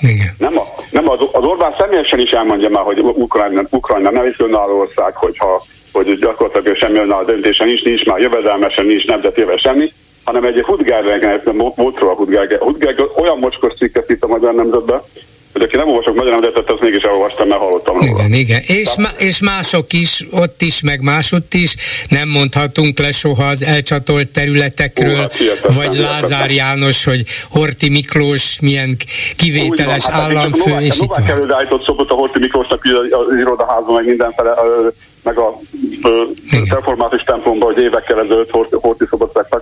De most már a Fidesz is fog Horti szobot állítani, mert a mi hazánknak a tehát kéne is nekik ez a, kell nekik ez a szélső jobb, de azért annyira ne legyen ez amikor jobbik volt, tehát nem legyen 15, 15, 15 százalék fölé, mert az már, az már őrájuk is veszélyes, mert akkor azok a szavazók azok csak őhoz tőlük jönnek, mert nem a bizonytalanok közül meg a baloldalra jönnek oda. Tehát, Igen. tehát, a, tehát azt akartam ebből kihozni, hogy az Oznai urak, hogy alkalmazza, nem csoda, ez, az, hogy most kijött egy ilyen névvel és összeggel kijött ez a 18. dolog, ez, ez, nagyon, ez nagyon pozitív, ez, talán ez reménykeltő, hogy ilyen dolgok talán egyre jobban napvilágra látnak. Vagy a Győri Borkei például ezt azt sem, a Borkeit kinyomja, hogy induljon el. A Győri polgármester, a népszerű polgármester, hát ezt hadatkozik el, és csúnyán is írogat a Facebook oldalán a Dézsi Andrásáról a Borkairól, és ki támadja a Borgait hogy mégis elinduljon ugye ez is egy ott meg is hát, Igen, ez is érdekes, hogy... mert önmaga nem hiszem, hogy akkora egója és akkora bátorsága volna egyszerre, ah, ah, hogy egy ilyen így, megalázó politikai vereség után gyakorlatilag ki lehet közö, közösítve. a felesége is beval egy riportot, Igen. tehát hogy, hogy, hogy ennek még az egész nem látom, de azt, hogy, azt, hogy valakik állnak mögötte, és, és, és, és, és valahogy ott nem, nem, ki akarják golyozni talán ezt a, ezt a polgármestert, mert túl népszerű volt, meg, meg túl, hát túl népszerű, meg túl önálló. De nem is ezt akartam mondani, hanem ezt az oznai kurák, hogy ezt a Fidesz alkalmazza, és alkalmazni is fogja, és még egy dolog, hogy az ellenzéki pártoknak, ugye csak visszatérve erre, a Márki Zajra, Márki Zaj úgy lett miniszterelnök jelölt, hogy, hogy semmilyen párt nem volt mögötte. Most, most is próbál egy pártot össze, abból a pártból se semmit. Viszont az ellenzéki párt, pártoknál mi az a legfőbb gond, én szerintem, lehet szerintem ön is látja ezt, hogy karizmatikus, egy karizmatikus, ha már ennyi párt van, legyen három-négy, legalább egy karizmatikus vezetők legyen. Ott van a DK-nak, megvan a gyurcsány, de maga mellé kell venni a feleségét, aki én szerintem közel sem a karizmatikus politikus, mint a Gyurcsány, de kénytelen oda venni, tehát ott az MSZP-ben kettős vezetés van, a Momentumban a Gerencsé neveletű szegény gyerek, ez akar az valami, tehát a Donát Anna sokkal karizmatikusabb politikus ránézésre meg, ha, meghallgatva. De hát azt a legkönnyebb elintézni, lehet, hogy Donát Annát majd meg fogják választani a Momentum vezetőjének, hát az segíteni egy, fog? Egy, egy ember jelképez uh-huh. azt, egy vigye azt a pártot, egy és olyat választanak, aki, aki, aki a közönség előtt is valami el tudja adni ezt, ezt az egészet. Tehát az ellenzéki pártok e- ezen, ezen kilódnak, még ezt se, tud, ezt se tudják megoldani. Még ezt se tudják megoldani. Tehát kénytelenek ezt megtenni, és utána az összefogás, összefogás. Nagyon várom a lengyel választ választást, ahol, ahol, ahol egy hatalmas népszerű vezető az ellenzéknek, ugye a Tusk, aki európai vezető politikus volt, a vicc az, hogy nem olyan népszerű, miközben lehetne, hiszen nagyon sikeres európai vezető volt, és Lengyelországban mégsem népszerű. Nem, nem, nem népszerű, ezért a, a Tusk sem tudja. A, a Tusknál népszerűbb a Valsi polgármester, egy liberális igen, igen, polgármester, népszerű politikus őnála, de ott ők, e, ez a két ember, ez a két ember összefog most, a, és, és összefog, és ha ez a két ember összefog meg még egy-két párt mellettük, akkor esélyük van arra, hogy a a, a, a másik oldalt megállítsák, ahol szintén nincsen egyeduralkodó párt, pedig ott, ott azért a, a klasszikus karizmatikus politikus, meg a ultrajobboldali vezető is. Tehát azt akartam ebből kihozni, hogy Lengyelország nagyon várom, hogy az összefogás tud csak eredményt hozni, és Magyarországon pedig szegény ellenzéki pártok akarják, legalább egy vezetőt kihoznak és összefognak mert a Fidesz soha az életben lett volna 98-ba kormánypárt, hogyha a Tordján nem viszi be őket a parlamentbe. Ez így történt. Ezt is tudjuk. Hát igen. Tehát akármilyen is egy karizmatikus vezetője volt a Fidesznek, népszerű is volt, meg stb. És egy ember vezette, stb. Nem tudott volna ő akkor koalíció. Miniszterelnök lenni, hogyha a hogyha kisgazdák nem. helyzet a tordján a megfelelő helyeken nem lép vissza. Itt, itt pedig a, ezt, a, ezt a lehetőséget a Fidesz megszüntett, mondom, már, hogy megszüntett ezt a két fordulót, mert ez, ennek, ennek csak rossz volt. De a, itt is, hogyha a, mikor indulnak a parlamenti választások, most az önkorlátok nem beszélek, az érdekes ezt az önkorláti, de a parlamenti, hogyha ugyanúgy egy jelöltet indítanak, akkor van esélyük. A kutyapártnak az eviszkérése pedig, amit művelnek, az akkor fog kiderülni, amikor majd eljön a, a, az, a, az a pillanat, amikor el kell nyilatkozni, hogy most indulok vagy nem indulok, mert aki az ellenzéki oldalon ö, megbontja ezt az egységet, az nyilvánvaló, hogy csak a Fidesznek dolgozhat, nem, mások nem. Köszönöm szépen, viszont hallásra. A telefonnál pedig Iványi Gábor, a Magyar Evangéliumi Testvérközösség vezető lelkésze. Jó napot kívánok, vagy szervusz Gábor! Szervusz! És két olyan dolog miatt hívlak, amit végre örömhír és nagyszerű hír, nem tudom, hogy mennyit segít rajtatok, de az fantasztikus, amit láttam, hogy az egyszázalékos eh, SZIA-nak a, az a, kiadta a NAVA listát, és óriási támogatásban részesült a Magyar, Magyarországi Evangéliumi Testvérközösség, rengeteg támogatótól, kaptatok majdnem 800 millió forintot, ez egészen kiemelkedő, és, és azt a hatalmas szimpátiát is mutatja, amit te és az egyházad magadnak, magatoknak szereztetek. Ezzel egyidejűleg pedig a civil szervezeteknél az Oltalom Karitatív Egyesület is az egyik legsikeresebb volt az országban, és az is egy nagyon komoly, most összességében nem jut eszembe, hogy mennyi, de talán az is 70 millió forint fölötti támogatáshoz jutott, ugye? Igen.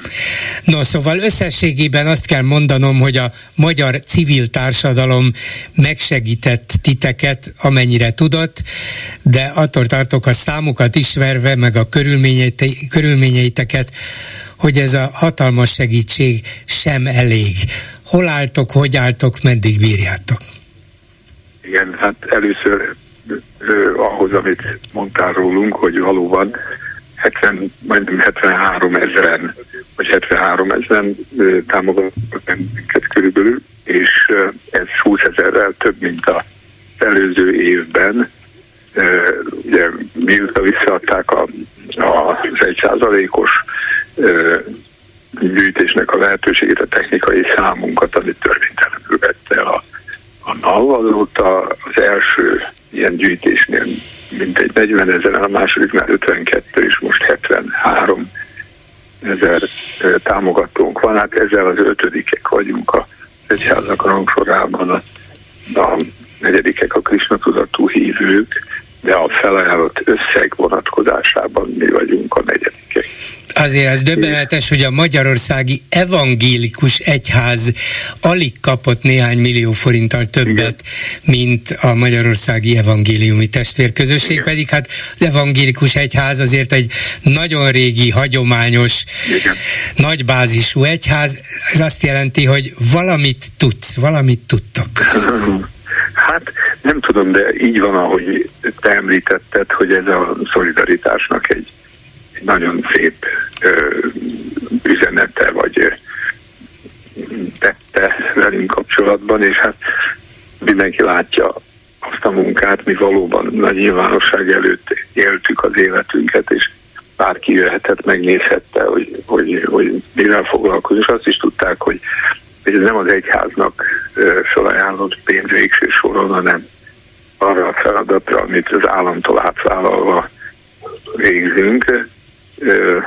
Ugye a majdéktalan ellátásról ismernek leginkább bennünket, de az iskoláink, ahol tényleg a mély szegénységben élő gyerekek kapnak lehetőséget, egy 3000 gyerek, hogy van főiskolánk, a Vezmi főiskola, kórházunk, és ezer ember dolgozik itt, akik körülbelül 20 ezer ember sorsában vannak nagyon jó szakemberként segítségül, és hát egészen 2011-ig ö, végeztük ezt, van ugye ezek között a tevékenységek között olyan, amit már a rendszerváltás előtt elkezdtünk csinálni, én például a főiskola is.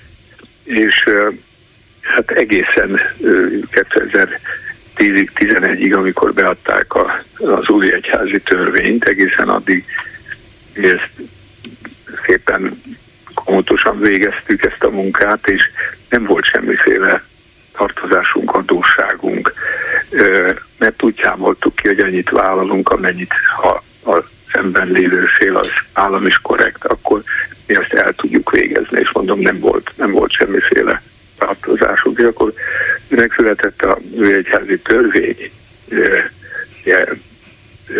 és egyszer csak nem jöttek azok a szokásos, normális támogatások, amelyek a többi egyháznak kiegész, igen, igen, elvették a kiegészítő támogatást, de hát mindenki tudta, hogy enélkül lehetetlen létezni, és így is egy fantasztikus csoda, hogy, hogy több mint tíz éven át tudtunk mégis létezni. Nem mondom, hogy, hogy problémák nélkül, de mégis fizetést tudtunk adni, nem kellett semmiféle szolgáltatást megszüntetnünk, főztünk több ezer adag ételt minden nap, a kórház, az intézmények fogadták a, a rászorulókat, és hát az iskoláinkban a gyerekek szintén, szintén élték a maguk életét, és hát ez most érkezett el oda, közben persze keletkezett abból tartozás, hogy, hogy nem kaptuk meg a kiegészítő támogatást, és ezért egy perrel kerestük meg a, az Európai Emberi Jogi Bíróságot Strasbourgban, amely javunkra ítélt, és ö, ö, arra utasította, vagy arra szólította fel a magyar államot, hogy egyezzen meg velünk. Na most hát amit végül hajlandó volt a tartozásaiból a magyar állam elismerni, kifizették, és akkor mi rendeztünk mindent. Ez 2016-ra történt meg. És De hát azóta az, kezdődött minden előről. Igen, mert hogy, hogy ugyanazt lezárták, elismerve ezzel azt, hogy, hogy, hogy valóban, valóban törvénytelenül jártak el velünk szembe, de 2016 óta megint nem fizettek semmit, és tovább halmozódott megint a újra újra. Úgyhogy a, az elmúlt napokban egy, egy kétségbe esett segélykiáltással fordultál országhoz, világhoz, hogy itt tényleg mindent az összedőlés fenyeget, és azért kérdezem most, hogy két ilyen jó hír után, ami összességében jelenthet az egyháznak, illetve az egyesületnek 800 millió forintot, föl lehet lélegezni, vagy megjelenik a NAV, amelyiktől jönne ez a bizonyos befizetett egy százalék, és azt mondja, hogy hát nagyon szép, nagyon szép, de ezt itt lefoglalom, és nem fizetem ki. Sokféle igazság van abban, amit mondasz. Szóval az egyik az, hogy ezt az összeget, ami bejött, egyébként kiegészítik még, tehát 1,3 milliárd forint a végső összeg, és, Mi ez a kiegészítés, hogy a 800-ból hát az, az érdekes látod, hogy, uh-huh. hogy itt e tekintetben mintha egyház lennénk, mert az egyházaknak jár a kiegészítés, uh-huh. más vonatkozásban meg nem akarnak olyan megállapodást kötni, ami től függne az, hogy kapunk-e kiegészítést, vagy nem. Mi most bejegyzett egyház vagyunk ebben a sávban. Egyedül mi vagyunk, ugye négy lépcsősre csinálták meg az egyház alakulásnak a, a folyamatát, van az Egyesület, a nyilvántartásba vett egyház, a bejegyzett egyház, és utána onnan a bevetés elismert egyház. Na most ugye a bíróság hajlandó volt bejegyzett egyháznak tekinteni minket, ez megtámadta az ügyészség, és ez sincs lezárva. Tehát önmagában az, hogy több mint tíz év alatt a státuszunkat nem rendezték, ez önmagában egy olyan jogsértés, amivel, amivel megint Strasbourgba lehet menni, csak hát minden hazai fórumon elsőfok, másodfok, kuria, alkotmánybíróság végig kell menni ahhoz, hogy újra Strasbourgba mehessünk, és semmiféle időkorlát nincs. Tehát akkor, akkor tűzik ki itt a tárgyalás, még első foknak sem vagyunk a végén, és miában vagyunk bejegyzett egyház, amiből csak akkor lehet tovább lépni a magyar állam megállapodást velünk, odafordultunk Semén Zsolthoz, amikor bejegyzett egyház lettünk, két éven át nem is válaszolta levelünkre, most talán van valami halvány remény arra, hogy, hogy, hogy, hogy valamilyen tárgyalási készséget mutatnak, de hát ennek úgy látszik az előfeltétele lenne, hogy én ne szólaljak meg. Igen, ezt már érzék, érzékeltették, hogy ha csendben maradsz, akkor lehet, hogy megy pénz. Hát nem így, nem így, hanem úgy, hogy, hogy megint megszólaltam valamiben, és ezen állítólag berágtak az ő szavaikat idézem, és azt gondolták, hogy, hogy ez egy természetes dolog, hogy én érzékelem, hogy nekem nem szabad olyan helyzetet teremteni, amitől a hatalom berág. Úgyhogy nem ismerem ezt a, ezt a jogi formulát, de, de most a berágás állapotában vagyunk, és, és hát azért reméljük, hogy, hogy mégis valakiben lesz annyi bölcsesség, hogy tárgyal velünk, és hogy, hogy berágás helyett belátás lesz, hogy nem lehet megtenni azt egyébként, a törvény sem engedi. Tehát úgy van, hogy a, a NAV adhat felmentést, a NAV meg is adná átmeneti felmentést azért, hogy a fizetés megvonás, illetve a, a támogatás megvonás ne fenyegesse a, a, a fizetést. Na most ezért kerültünk most ilyen mélypontra, mert a teljes teljes támogatást letenyerelte a NAV, és pedig azért tenyerelte le, mert a belügyminisztérium erre adott nekik felhatalmazást vagy utasítást. És ezt az 1 milliárd 300 milliót is letenyerelheti? Hát elben le. Elben le. É, hát itt látjuk, bármit megtehet, mert ez se tenyerelhette volna le, hanem nyilván olyan mértékig vonhatott volna le ebből valamennyit, hogy az ne veszélyeztesse legalább a fizetéseket. De amikor, amikor mi tavaly megkaptuk az egy százalékos felajánlás akkori, akkori összegét, akkor abból önként azonnal 100 millió forinttal csökkentettük a tartozásunkat. Tehát a mi jó szándékunk az megvolt, megvan, és ugyanez lenne most is, hogy önként is szívesen adnánk belőle, még akkor is, hogyha ezzel nem fedhető le az eddigi hiány, az eddigi tartozás. Mi történne, hát, hogyha, mi történne, hogyha nem kapnátok egy fillért se ebből? Meddig maradhattok? Hát meddig tudjátok működtetni az intézményeiteket, hogyha ez, ez a pénz nem jön? Ez jó kérdés, ugye valamilyen fajta kis elszivárgás megkezdődött, teljesen megértek mindenkit, aki azt mondja, hogy nincs tartaléka, nem tud várni. Ez talán a munkavállalóinknak nem egészen a 10 a de, de az akkor sem csekély szám. És hát ugyanakkor olyan foglalázás is kezdődött, fölkeresett valaki nyilvánvalóan az ő biztatásukra azzal, hogy, hogy én most megint önként kínáljam fel a intézményeinket, mert milyen rossz ez, hogy nem kapnak a munkavállalók fizetést, és hát ezzel ergelik őket. Mert én mondtam, hogy én szeretném megvárni, amíg csavarják a kezünkből inkább. Akkor álljanak ki, legyen nyilvánvaló, hogy a felelősség az övék, hogy megint teljesen törvénytelenül olyan helyzetet teremtettek, amit, amit nem lehet túlélni. És lehet, hogy az egész rövid időn belül bekövetkezik, vagy mégis valamilyen józan megfontolás felülkerekedik, és akkor leülnek tárgyalni, hát az sem lesz rövid, és az sem lesz egyszerű és könnyű, mert nyilván szeretnék olcsón megúszni, most az országnak sincs pénze, igazán már látjuk azt, hogy bizonyos dolgokra van, bőségesen van pénze, de ebben reménykedem, és és mi másban reménykedhet. Hát így van, hogy berágás helyett jön a belátás, ahogy ezt Igen, mondtad, és, és ez volna a lényeg.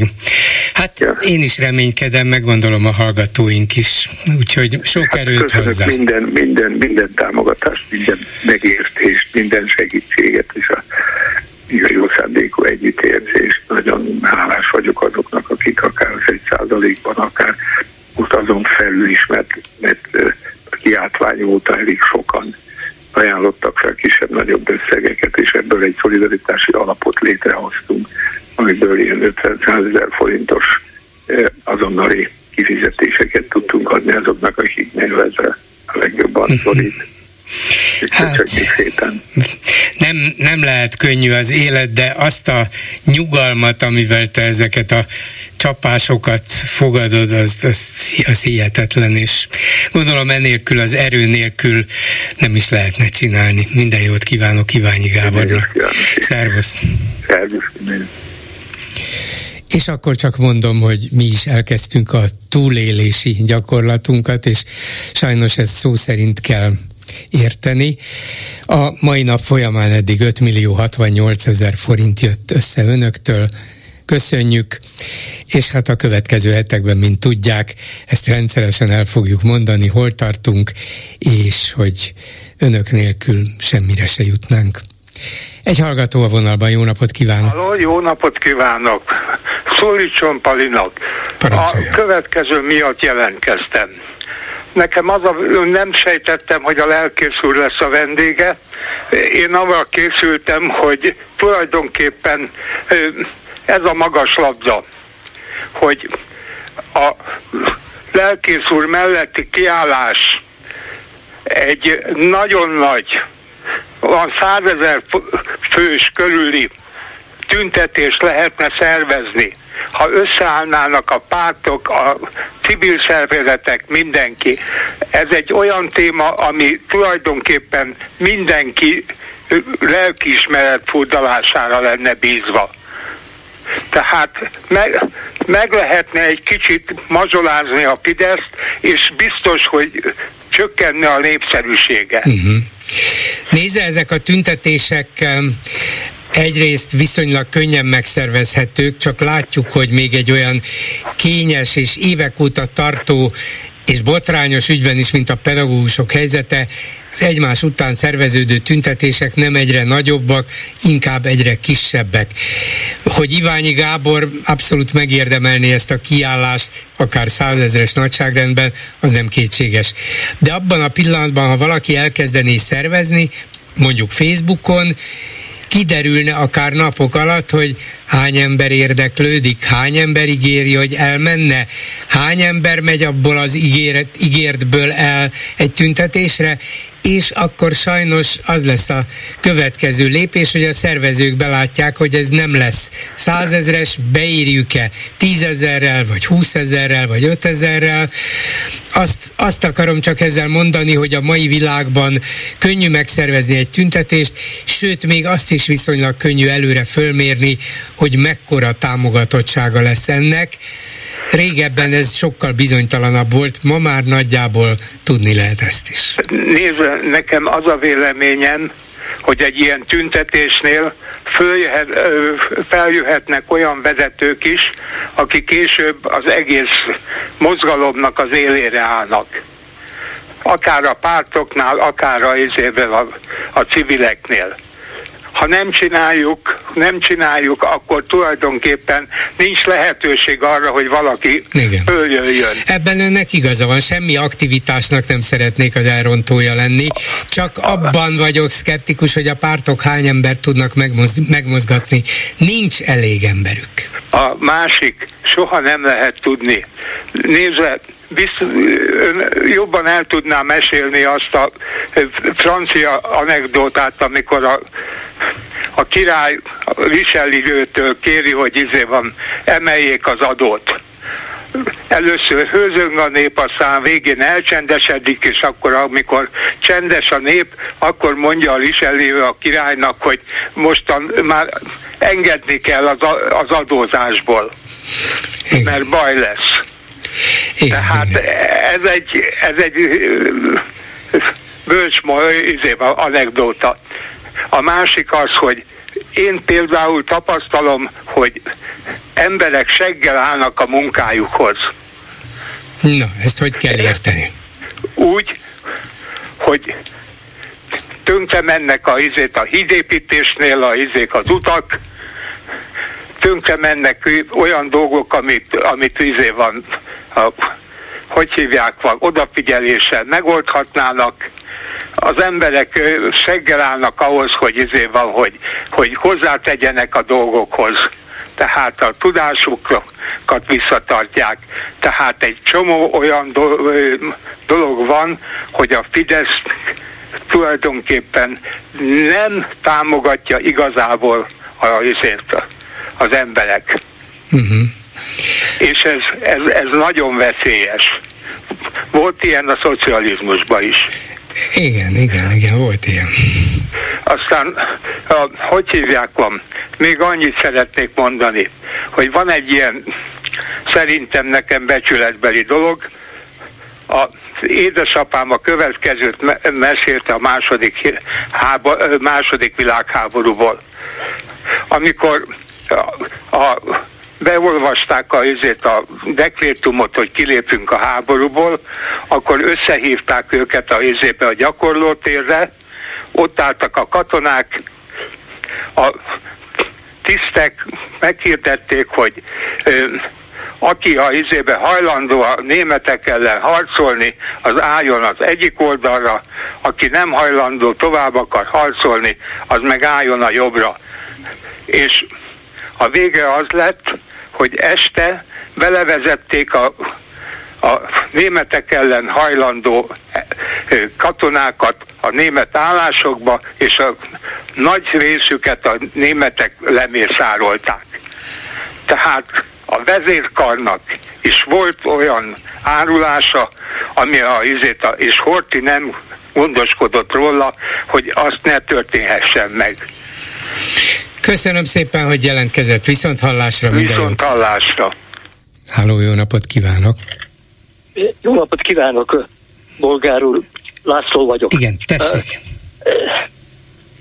Azzal segítségét kér, először is szeretném kérni segítségét, mert van egy ellentmondás, ami már régóta, régóta feszít engem.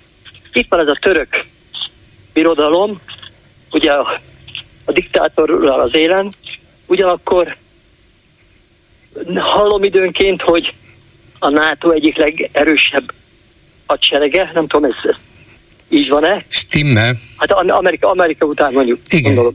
Hát a Nagy-Britanniái erősebb nyilván, a franciáknak is van atomfegyverük, de, de, de talán a legnagyobb, legnagyobb létszámú szárazföldi hadsereg Európában, a NATO-ban nekik. Az ellenmondás, amit én látok, és hát nem tudom, egy picit lehet, hogy csak, csak fogalmazok, ilyen képmutatást nézek, amikor ostorozzuk ezt a, ezt a birodalmat, ezt a diktátort mindennel, ugyanakkor ott vagyunk egy közösségbe együtt. Tehát hogy, hogy lehet ezt feloldani, vagy semmi köze a, a katonai szervezetnek a, például az Unióhoz, vagy tehát nagyon-nagyon furcsa. Olyan bátran postorozzuk ezt a, mert én nem védem őt semmiképpen valószínű, persze, hogy hallani a híreket, hát egyetlen dolgai vannak, de, de mégis ott, ott van bennem, hogy hogy, hogy merünk mi megszólalni egy ilyen emberek, vagy itt volt ugye Pesten, akkor is, hát jó mondjuk volt rá ok is, adott rá okot is, de valahogy ezt nem tudom feloldani, hogy hogy a kutya gumiba tudjuk ezt így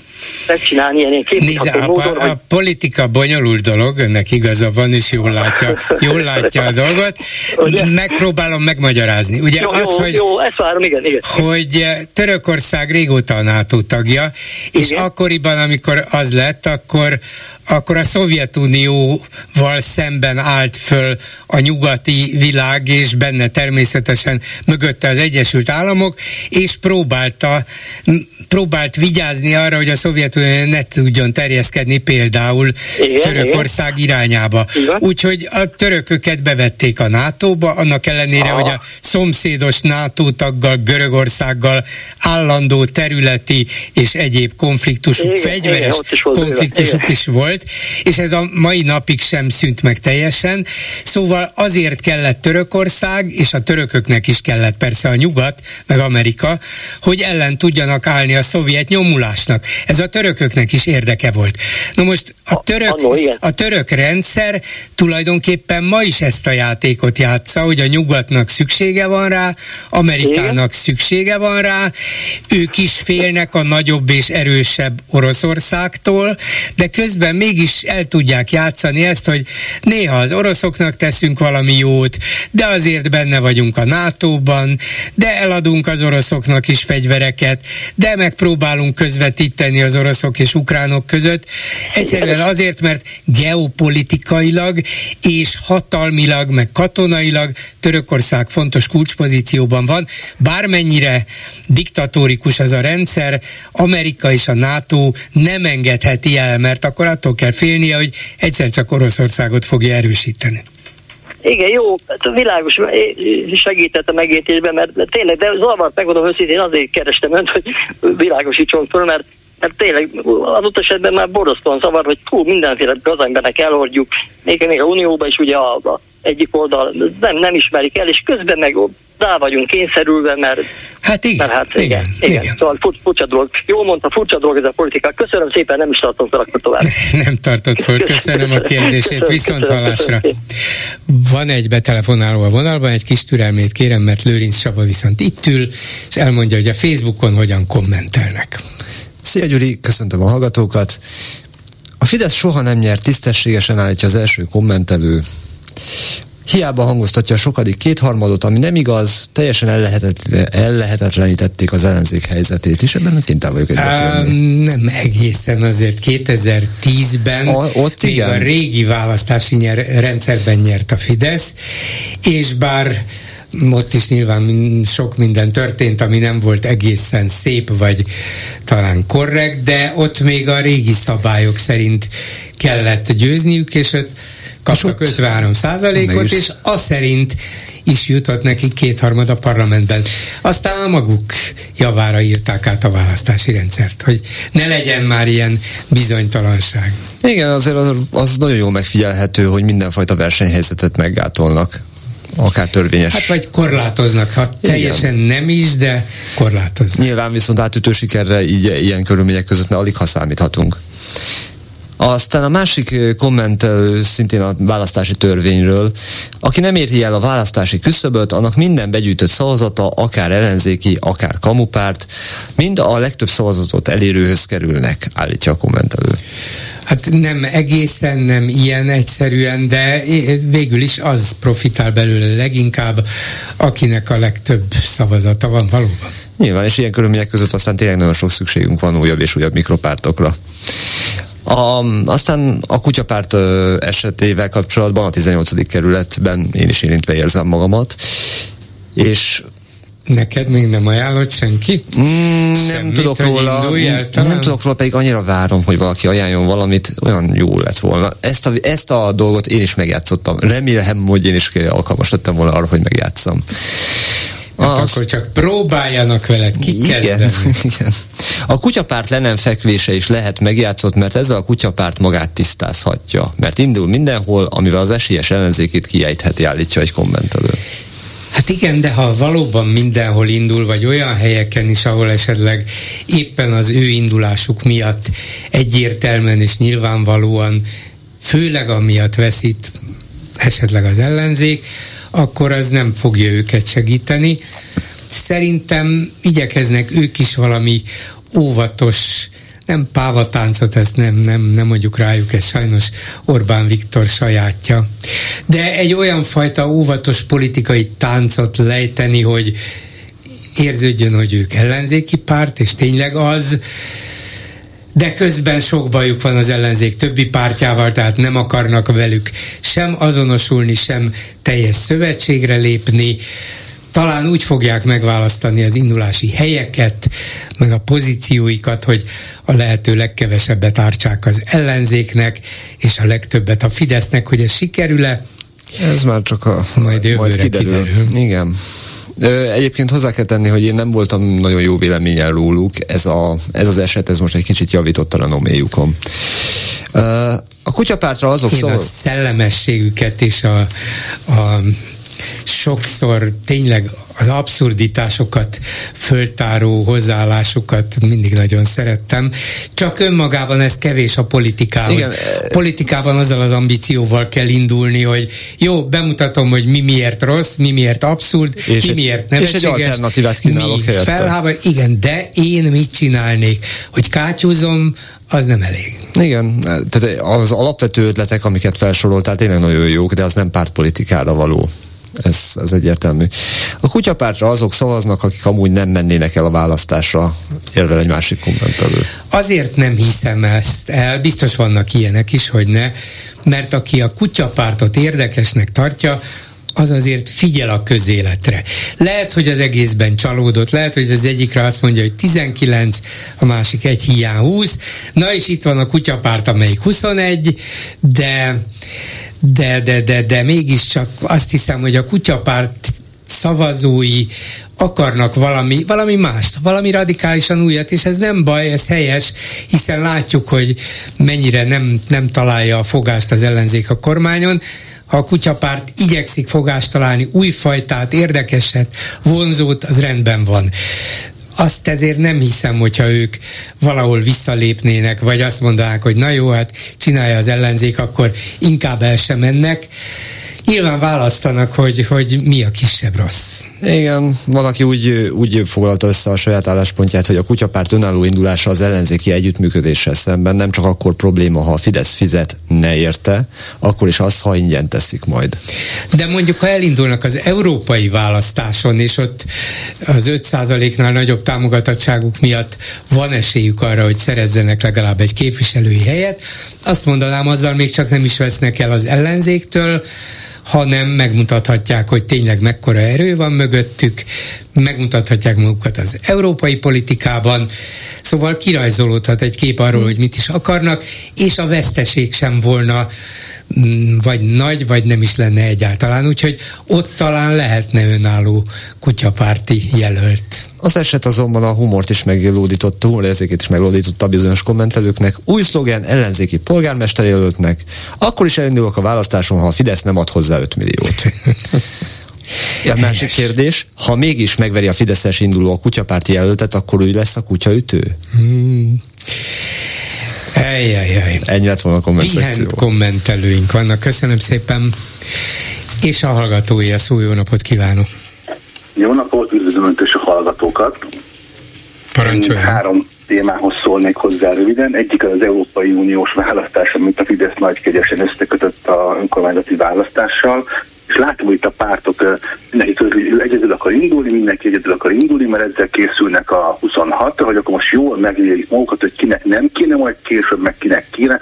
Én meg választóként üzenem a pártoknak, hogy felháborítónak tartom, hogy közleménykutatásra használják föl az Európai Uniós választáson a polgármesteri választást. Ha kíváncsiak, fizessenek egy közleménykutatást, vagy megteszi más helyettük, de ne, ne kutyafejtjék el a, az önkormányzati választásokat arra, hogy ezt egy, hogy ezt egy szimpátia felmérésre használják. Mert ez most teljesen így ki nekem választóként. jó, meg, jó a szempontja, igen, jó a, szempont, a szempontja, és akkor öt éven keresztül át sajnos a Fidesznek még több képviselője van Európában, még hangosabban nyomhatja a maga Európa ellenes szövegét, az ellenzék meg sajnálkozhat, hát ó, hát most már alig van képviselőnk ott, hát most mit csináljunk, hát nem tudunk semmibe beleszólni. Még az önkormányzatok, ugye a Fidesz is úgy kezdte 2006-ban, ugyan semmit nem nyert parlamentben, vagy hát nagyon keveset, de az összes polgármesteri széket elvitte, és most nagy nehezen 18 után visszakerült néhány polgármesteri szék az ellenzék kezeibe, most akkor ezeket mind-mind feláldoznák azért, hogy legyen egy, egy, egy, egy ilyen, izé, egy ilyen közvénykutatási számuk, hogy akkor most megnézzék, megszondáztassák az országot. Felháborítanak tartom ellenzéki állampolgárként, kikérem magamnak, és, és nem akarom, hogy ezt csinálják, ne ezt csinálják. Az önkormányzati választásokon nem tudják. Szépen, nyerjenek szépen polgármesteri székeket, mutassák meg, hogy tudnak kormányozni, legyen egyre több és több ellenzéki polgármester, fogjanak össze, mutassanak erőt ne kutyavecsék ezt a lehetőséget. Egyetértek önnel, de az önkormányzati választásoknál rá lesznek kényszerítve arra, hogy együttműködjenek. Igen, van. igen, egyetértek. Egyetértek. Az egészen, itt nem lehet egyszerre mindkettőt. Igen. Igen, igaza van, nem, nem tudok, nem is akarok vitatkozni önnel, mert én is úgy gondolom, hogy az európai választás is fontos, és nem szabad közvéleménykutatásnak tekinteni, meg kellene egyezni abban, hogy legyen ebben az ellenzéki listában DK-s is, MSZP-s is, LMP-s is, párbeszéd, és így tovább a demokratikus pártoknak van egy alapállás, aztán elmehet az egyik a liberális frakcióba, a másik a szocdembe, harmadik a zöldbe, de ettől még demokrata európai politikát fog folytatni. Ebben meg lehet egyezni. Így van, végezzenek közönségkutatást, mérjék föl, hogy a nem tudom, tíz nyomorult közül kinek hány százaléka lenne, induljanak egy adat, egy darab közös listán, és ha bejut mondjuk 5, 6, 8, 10, nem tudom, amennyi sikerül, osszák szét olyan arányban, amit felmértek maguk a közvénykutatásba külön. De ne, ne külön induljanak. Jó, ez az egyik témám, és mondom, remélem meghallják a pártok egy, egy szavazó állampolgárnak a, a akaratát át. És szerintem nagyon sokan vagyunk ezzel így, hogy ezt szórakozzanak velünk, mert még ott milliós ütésekkel érdekelnek. Igen, a felmérések szerint, csak szívunk. felmérések szerint 70-80 százaléka az ellenzéki szavazóknak valamilyen egységet, közös listát akar, igen. Akkor meg elvárom, elvárom tőlük. Az én adomban vannak eltartva, elvárom, nekem dolgoznak ők is, mint a kutyaütő fideszesek. Jó, még két apró másik téma. A kutyapárt nagyon cuki és aranyos, de ezzel nincs semmilyen pártja. Neki vagy egy klubnak kéne lennie, vagy valami NGO-nak, vagy egy szakkörnek, ahol összegyűjt embereket foglalkoztatja délutánonként. Nagyon hasznos, gyűjtsenek támogatást, de most csak azért pártnak lenni, mert akkor jár normatív pénz az államtól, amivel lehet parádézni, ez megint olyan dolog, hogy a hogy ellenzégi szavazóként felháborító, mhm. felháborító. Azt kell mondanom, hogy ha van még mondandója, akkor holnap visszahívjuk. Igen. Jó? Azt Köszönöm, megtehetjük? Meg, megköszönöm. Ungár Péter is szeretnék. Jó, jó, jó, jó. Akkor holnap vissza fogjuk hívni, és most kénytelenek vagyunk befejezni. Viszont hallásra. Köszönöm, viszont hallásra. Ezzel a megbeszéljük mai adással véget ért. Elmondom még, hogy mostanra 5 millió 588 ezer forint jött össze önöktől, és megint köszönöm és köszönjük. A mai adásban közreműködött Král Kevin, Lőrinc Saba, Simon Erika, Szaboncsi, Szabó Csilla és Csorba László, Bolgár Györgyöt hallották, viszont hallásra holnap, most pedig jön az Esti Gyors. Esti Gyors, a hírek háttere. Jó estét kívánok a szerkesztő Józsa Márta nevében is köszöntöm Önöket, Rózsa Péter vagyok. A kormány a leghatározottabban fel fog lépni a vásárlók megtévesztése és a zsugorinfláció ellen. Ezt maga a kormány üzente ma délelőtt a nagy érdeműnek. Emeljünk már ki ebből két dolgot. A vásárlók megtévesztése és a zsugorinfláció. Az első mindjárt lábon lövés, hiszen ha komolyan veszük, leginkább a kormánynak önmaga ellen kellene fellépnie, ha fel akarná számolni azt a gyalázatos viselkedést, amikor a vásárlókat valakik megtévesztik. A rezsicsökkentés ugyanis véleményem szerint a történelem valaha volt a legnagyobb megtévesztése. Az ezt kísérő EU ellenes propaganda pedig egyenesen hazugság. A magyar kormány úgy csökkentette a lakosság áram- és gázfogyasztása utáni terheket, hogy a világpiaci és az EU átlagárnál azóta is magasabbat fizetünk. Nem is beszélve az úgynevezett rendszer használati díjakról, amiket az áramot és a gázt a házunkhoz szállító cégeknek kell fizetnünk. És milyen érdekes, valóságos hungarikum, hogy ezek a cégek történetesen nem állami tulajdonban vannak, ha csak nem tekintjük annak a Mészáros Lőrincek és hasonló cégbirodalmához tartozó szolgáltatókat. Nem fogják elhinni, nem tekintjük annak. Szóval, amikor a még mindig kiugróan magas, az EU országokénak két harmadával magasabb infláció okán a miniszterelnök a multikat kezdi gyalázni, azzal fenyegetve őket, hogy mivel árspekulációval becsapják a vásárlókat, fel fog lépni ellenük, akkor lényegében megtéveszti a vásárlókat. Hiszen nem másnak, mint saját pénzügyéreinek, harácsoló klientúrájának, az éppen általa milliárdossá vált kegyenceknek köszönhető a magas infláció és az ezzel járó összes nyavaja. Akkor vegyük a kormány közleményének másik gyöngyszemét, a zsugorinflációt. Az egyre romló magyar gazdaság gazdaságfejlesztési minisztere találta meg ezt a kifejezést, ami arra utal, hogy a gazmultik sokszor nem emelik meg ugyanaz árakat, viszont lerontják az áru minőségét, vagy csökkentik az adagokat. Ami 100 g volt eddig, azt lopakodva 90 g-ra zsugorítják. Elképzelem, hogy a bevásárlók központok hátsó fertáján külön kis zsugorító műhelyek működnek, zsugorításra szakosodott munkásokkal, és mondjuk a 10 dekás vajat 9 dekássá alakítják át, és a többi, és a többi. Biztosan így megy, nem? Hát kérem, van nekünk egy mindent tökéletesen végző kormányunk, és vannak az árspekuláns és zsugorító gazfickók, akik miatt az Istennek sem megy le a magyar infláció. Ugye, hogy milyen egyszerű ez? Esti gyors, a hírek háttere.